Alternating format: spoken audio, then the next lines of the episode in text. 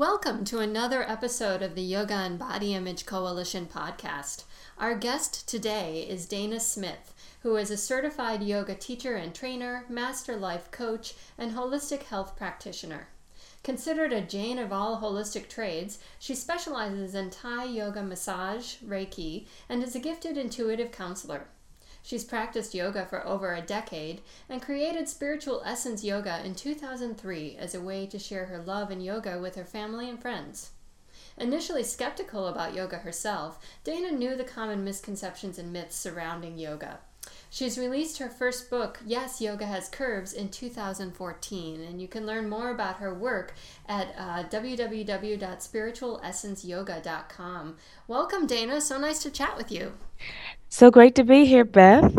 Yeah, so, you know, when we were preparing for this podcast, we were chatting a little bit about the challenges people face when they're trying to develop a home practice, right? So many of us know that once a week going to a yoga studio um, is great but it would be nice if we can sustain that practice throughout our week at home but but if we're not yoga teachers many of us don't even know where to start um, right. but you're so good at that do you want to offer our listeners some uh, some tips for how to get started and how to maintain it Yes, yes. And, you know, we're at the top of the new year and everyone wants to do something to improve their health.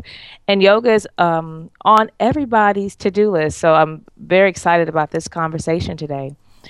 The first thing when you're developing a home practice is to carve out time because if we don't carve out time, time will get away from us and it'll be the next day and we're thinking about it again and again and again. So identify if you're a morning person, if you like to, you know, do practice in the middle of the day, or if you like if you would like your practice to be something you do just to get you comfortable and ready for sleep. So first things first, identify when you're going to practice. The second thing is how long do you want to practice? Now, you know, we go to a studio class, it's an hour, 90 minutes. We float away feeling great, but the thought of adding another hour or 90 minutes to our already busy schedule might be, you know, it might be limiting for some people. You know, they may not be able to carve out an hour or 90 minutes. Any amount of time you do yoga is great. My suggestion to those starting out is 20 minutes a day 20 minutes in the morning, 20 minutes of your lunch break, 20 minutes before you go to bed. 20 minutes will do. And then as you start to get um, into a rhythm with it, you can think about increasing the time. Another thing people think, you know, we go to classes and uh, a lot of people love the flow class, they love the lead classes, and they have their, um, you know, the set structure. You can identify a handful of poses that you like downward facing dog. You can do the sun salutation. You don't have to be a yoga teacher to create a, a yoga practice for yourself. And you'd be surprised what you remember.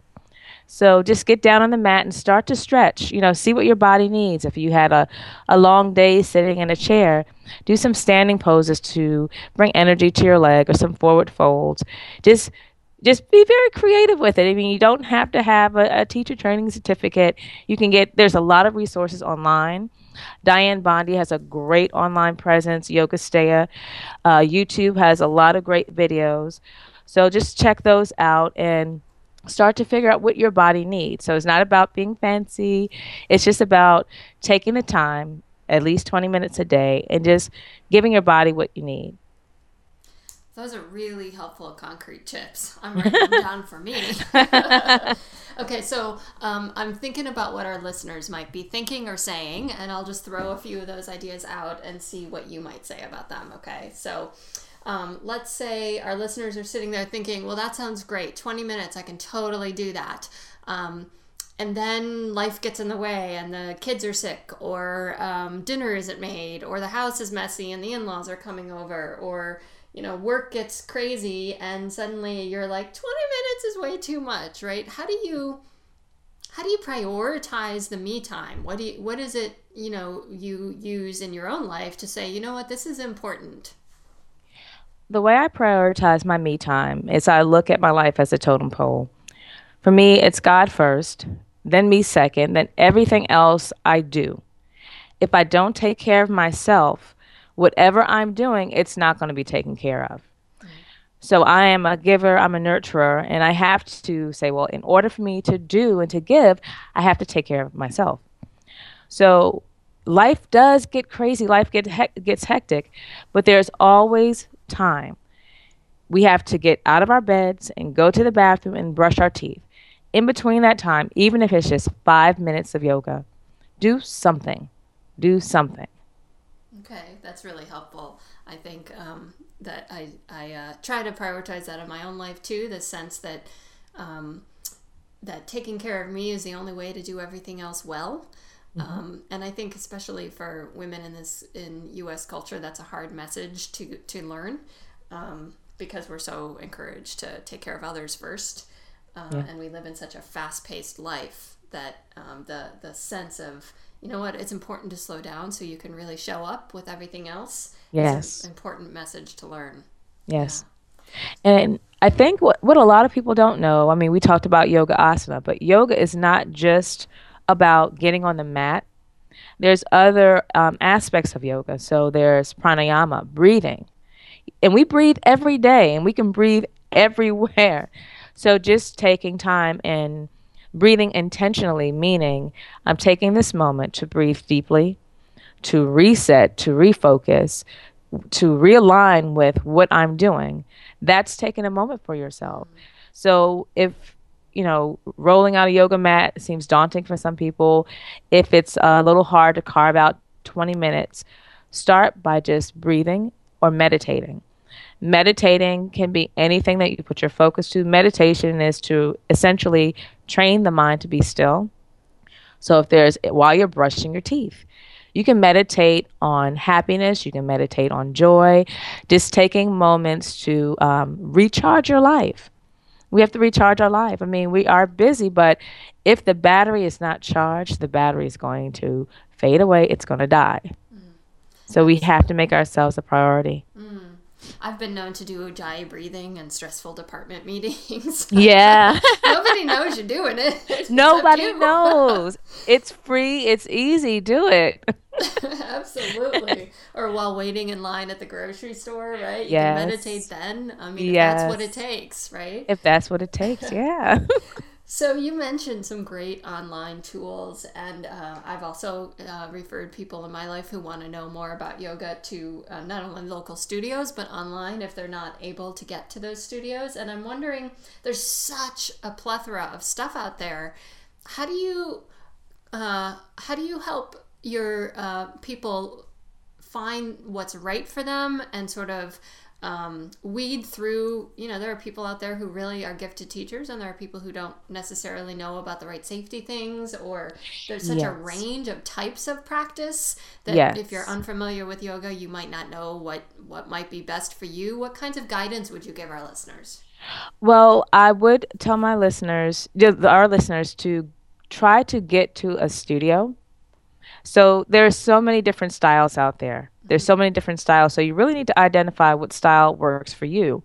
And then once you identify the style, when you're going online and researching teachers, don't just jump into doing the practice. Sit down and observe it. Listen to what the teacher is saying. So if anyone is instructing yoga online, they need to be very detailed and listen for options.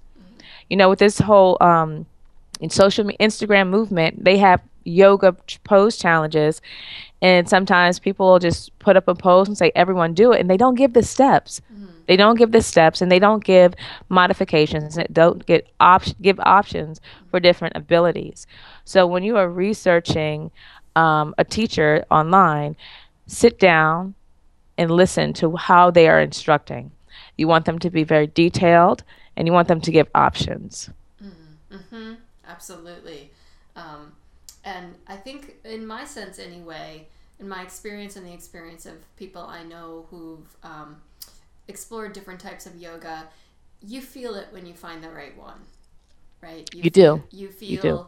which ones don't quite resonate with you, and you feel the ones that feel like you're coming home, right? And, yes. And so if you learn to listen to that, um, that can help you recharge in so many different ways. Yes, yes.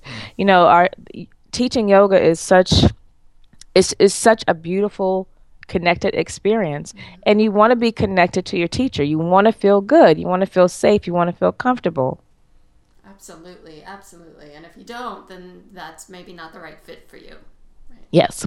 So it may take a lot of research. So I just want to let everyone know listening, you may have to spend a lot of time researching, you know, the right teacher for you, but it's worth it. Mm-hmm. It's worth it. Mm-hmm. Absolutely. And for me, uh, over the years, I have learned to uh, become much more skillful at listening to what I need from a day to day basis, right? Yes. So one day I might want a somewhat challenging asana practice where I sort of push my edge and learn a new arm balance. And then right now I'm so busy that honestly it's yoga nidra and a lot of yin yoga. That's yes. what I need right now.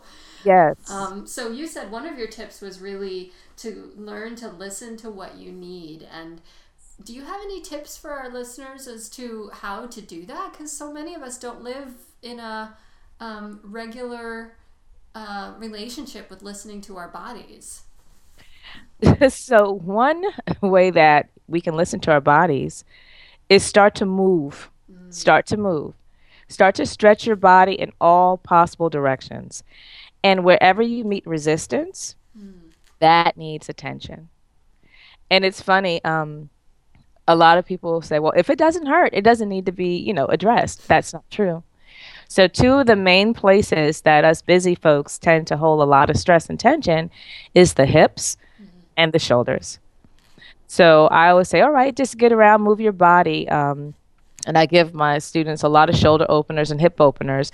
And I'm telling you, the first time you get really deeply into those shoulders, you go, oh, oh, mm-hmm. there is something there. So to learn to listen to your body, start to move it. So take about five minutes in the morning because that's the time, you know, our body is really saying something, not warmed up. So take some time, move your head side to side, forward and back. Move your shoulders, cross your arms, See if you can reach back and grab the. So you cross your arms over your chest. See if you can bring your fingertips around your scapula on your back. Do that, you know, crossing the arms over in each. So right on top and then left on top. Then see if you can lift the legs up, fold forward. Just v- different things. Move your body and see if there's any resistance. And when I say resistance, meaning you have a stopping point that's before where you think you should be. Mm-hmm. So, oh, I could touch my toes. Oh, well, I could touch my shins. Mm-hmm. Mm-hmm. Absolutely. Yeah, that and learning it to listen to that is an important tool of yoga, I think. Um, and that it that's a moving target for me anyway. Every day it's a little bit different. And, and just like you said, um, we know our body needs something different on a day-to-day basis. Mm. And it, it really depends on what you have going on on your schedule. So if you have been running all around the office, moving boxes, very physically active at work, mm-hmm. the last thing that's going to bring you to the mat is the thought of like a, an ashtanga or a rigorous flow. Mm-hmm. That's the last thing you're going to want to crawl on your mat and do for some. So you balance out with a yin practice. You balance out with a pranayama breathing practice or even a meditation. Mm-hmm. But you have to stay connected to your body and sometimes I just ask my body, okay, what do you need? what do you need? Mm-hmm, mm-hmm. And sometimes for me, it's my heart screaming, this is what you need, even yes. more than my body. Oh, yes. Yes. yes. So, okay, so let's say our listeners have followed all your tips and they've um, established this really great practice. It's January, it's going really well, and then mid February it starts to taper off, and then they miss a couple weeks, and then it's like, oh, well, I don't, I can't really get myself back into it. I mean, how do we maintain once we start? Again, making ourselves a priority. Mm-hmm and creating a specific time of day that you do your yoga. Mm-hmm. Consistency is easier when you have a plan. Mm-hmm. So we don't just fall off the wagon. We don't just all of a sudden wake up and we're not doing the things that bring us joy and bring us balance and health. You know, that's it's a gradual thing. Mm-hmm. So when you realize, "Oh, I didn't do yoga yesterday." Well, do I have 5 minutes right now to do some stretching and some mm-hmm. breathing? Mm-hmm. And then you get back on. So don't just allow yourself to continue to make excuses. Say, all right, just like I would schedule time with a client or a meeting, mm. I'm going to schedule this time with myself because I'm worth it. Mm-hmm. Absolutely. And for me, uh, I've never been one that can really get myself to exercise quote unquote that's not the um, that's not ever the motivation that gets me to do something what gets me to to show up on my mat is because i know i need the nurturing time and i know how i will feel afterwards that sort of sense of wholeness that i just long for right? Mm-hmm. and it's that that brings me to my mat. And that's the beauty of yoga. It's not about exercising. Mm-hmm. It's not about um, what you look like, it's about what you feel like. Mm-hmm. And what happens to your body practicing yoga, that's just a, a benefit of you taking time for yourself. The focus should come from you wanting to take care of yourself. And yoga being a practice that is so broad that mm-hmm. there's so many options for you to take care of yourself. Mm-hmm. Yes, so many different um, tools, programs, yes. practices that we can mm-hmm. use and become really skillful at using the ones we need at the right moment, both on and off the mat, really. Exactly. And yoga should be part of your life on and off the mat. Mm-hmm. What you're, you know, how you're operating on the mat is representing how you're operating off the mat. So how you're dealing with stress and challenge, because stress and challenge comes up on the mat. That's how you're dealing with it in your life mm-hmm. outside. Are you avoiding it? Are you pushing too fast through it? Or are you taking the time, assessing where you are, accepting where you are, and breathing through it, and opening to it, and moving through it? Mm. So it represents our life, and that it's just it's a great tool. I'm a gym dropout. I drop out the gym every four months because it's a disconnect for me. Mm. It's a disconnect, but yoga helps me to plug back into me Mm. Helps me to plug back into me. Mm-hmm. What um what was your path to finding yoga? Wow, and it's so very interesting. Um, my daughter's going to be 13 uh, mm-hmm. uh, tomorrow, actually. Ah, happy birthday! Uh, yay! I was pregnant, and um, 9/11 happened. Mm-hmm. I'm from New York, and I lost a good friend in the mm-hmm. tragedy. I'm so sorry. And I was um, about seven months pregnant, and I was I was stressed. I was sad. I was angry. My my family still lived in New York, so it was so many things running through me. Mm. My blood pressure elevated, and I knew that this was not safe for my baby. Mm. And I, I didn't know what to do. I said, I can't do any of the other things I would do for stress because it's not appropriate being pregnant. Mm. So a friend suggested yoga, and I was very resistant to it because, you know, what I had seen of yoga did not look like me. Mm. I was pregnant, and even if I wasn't pregnant, I thought that I was too big to do yoga. I thought that um, I was too inflexible. I just I didn't see anything that represented me, and I didn't think that I can do it. Mm. But she kept my coworker kept encouraging me, and she gave me two great tapes, Yoga AM PM. Um, and I sat down. I just looked at it. I did a lot of the breathing. I did whatever stretches I could, and I was amazed that I felt good you know, there was still that emotional thing, the emotional stuff going on, but I felt good and it was so strange. I said, How can, you know, me breathing and stretching make me feel so good? So after I gave birth to my daughter, um, I started going to studios. And then I wanted my family to come with me. And I wanted my friends to come with me and experience this great thing. But they gave me all the excuses that I gave my um, coworker. I don't see anything that looks like me. I'm too fat. I can't bend. If you teach it, I'll do it. Hmm. So that's why I started to t- to get trained because I wanted my friends and family to feel this sense of freedom, to feel this sense of just happiness that had nothing to do with anything on the outside. Mm. hmm Yep. And what do you um, what do you do at um, in your own classes that maybe uh, aren't so commonly found in, in some other classes? What made your friends and family, for instance, want to practice with you besides the fact that they know you? And what is it that you do differently or that you intentionally try to do in your classes? What I intentionally do is, first and foremost, have them accept where they are. Mm. And tell them that I am just a guide on this journey that is their personal journey. I want them to ride their edge. So I, I teach a very challenging class, but I do so in a way that I'm not, well, just do it. I tell them, I do a lot of inspiration, a lot of readings, and I ask them to, to go deeper within. When you feel that first initial feeling, oh gosh, I want to get out of this pose, breathe and go deeper in the pose. Mm. The second time that feeling comes up, release it a little bit, but keep breathing. The third time that your mind says, oh my gosh, get out of this, then you come out. But you come out with the sense knowing that you've gone as deeply as you could in that pose, in that moment. And I, I give them this, I give my class homework. So we work on a pose each month as a studio. I said, explore this, explore it in different areas, explore it. So I'm sorry my little son came in. no, Go okay. out, mommy's recording. I'm sorry. I didn't even hear. Hi. and that's life too. Yes. But yes. um and I'm a life coach, so I take a lot of what I work with my clients seated face to face. I infuse that into my teaching because I know that the ego is very loud mm-hmm. and the ego likes to discourage us. So I just bring to their attention what the ego is and how the ego can take away from the beauty of any moment.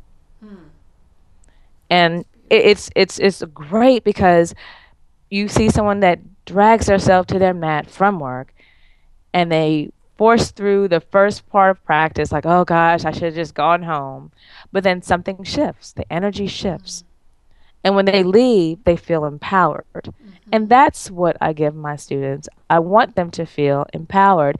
And I want I don't want them to associate it with me. Mm-hmm. I don't. I don't want them to associate it with me. I want them to understand that they showed up. And that again, I was just their tour guide. Hmm. That's really beautiful. I wish we were in the same city. I want to take a class from you. Yeah. Um, well, we are approaching the end of our time. So um, before we leave and I give you a chance to leave some final words, do you want to say anything about your new book?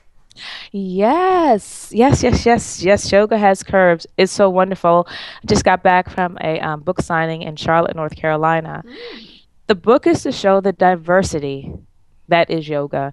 The book is to highlight women of all shapes and sizes.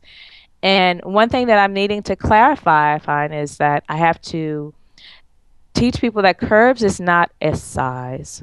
Mm. For this book project, curves is the softness of our spirit, it's the softness of our heart. It's what makes us feminine. You can be a size zero or a size 20. We all have curves and we should all celebrate our bodies. And the true body is that which you cannot see, it's your heart.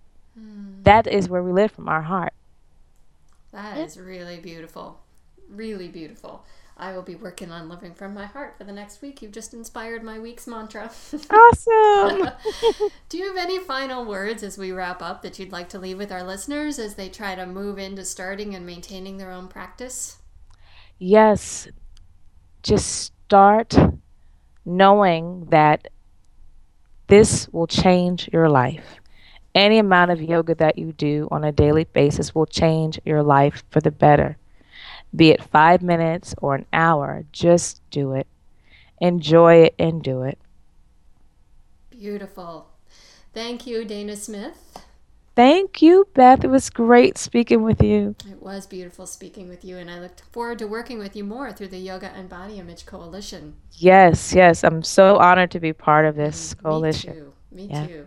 So, we've been speaking with Dana Smith, who is a certified yoga teacher and, cra- and trainer, a master life coach, and a holistic health practitioner. You can learn more about her work at www.spiritualessenceyoga.com, and you can also check out her book, Yes, Yoga Has Curves. Thank you for joining us.